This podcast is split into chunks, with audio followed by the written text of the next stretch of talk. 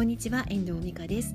今日は8月の1日日曜日の日の夜皆様いかがお過ごしでしょうか、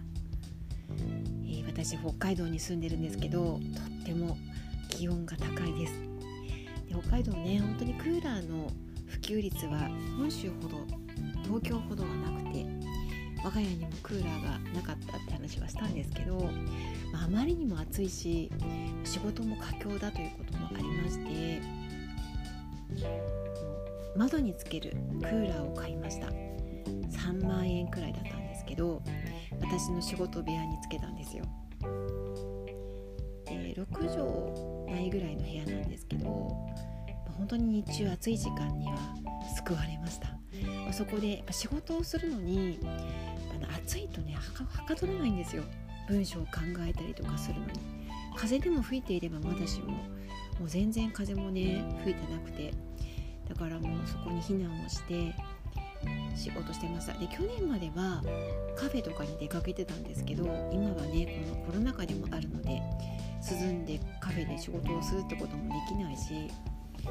もうなんか買ってしまおうということで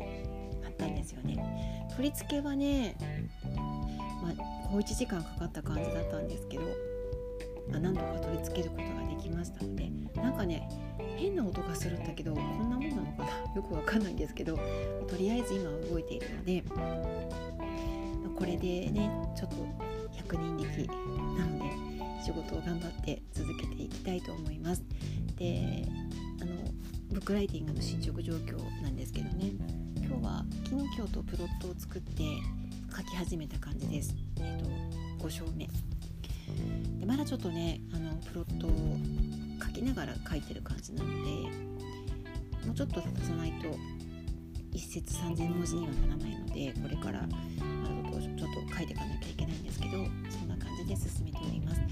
でライターになる人にちょっとねお話ししておきたいんですけど環境づくりってとても大事かなって思うんですよね。で特に、まあ、なんか主婦をしながらっていうか家庭の家事をやりながら自宅で仕事をする場合っていうのはどこかこもって仕事ができるところがあるとすごく便利なんですね。でやっぱ家族のこのことが気になったりとかやっぱり食事のことまあ、家事とかもやらなきゃいけないしって思うと、まあ、部屋にこもってしまえば仕事に没頭できるので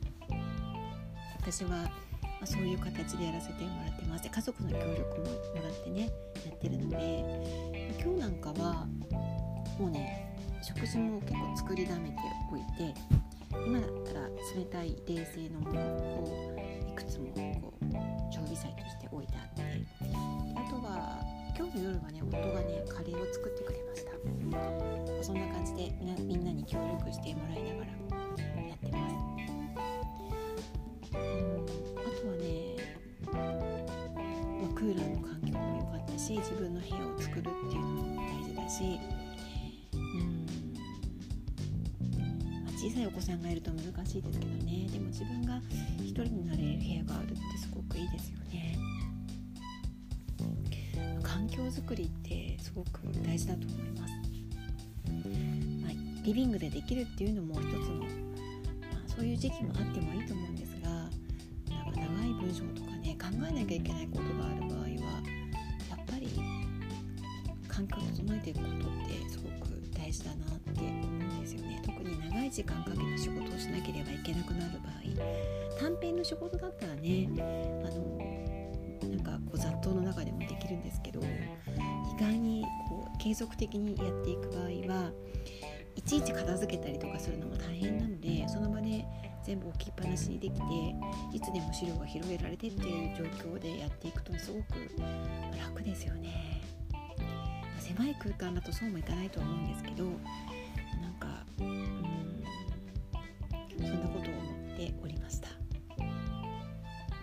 環境づくりライターになる方ね是非してみてください。では今日はこの辺りで終わりたいと思います。最後までお聴きいただきましてありがとうございました。また聞いてくださいね。ではまた。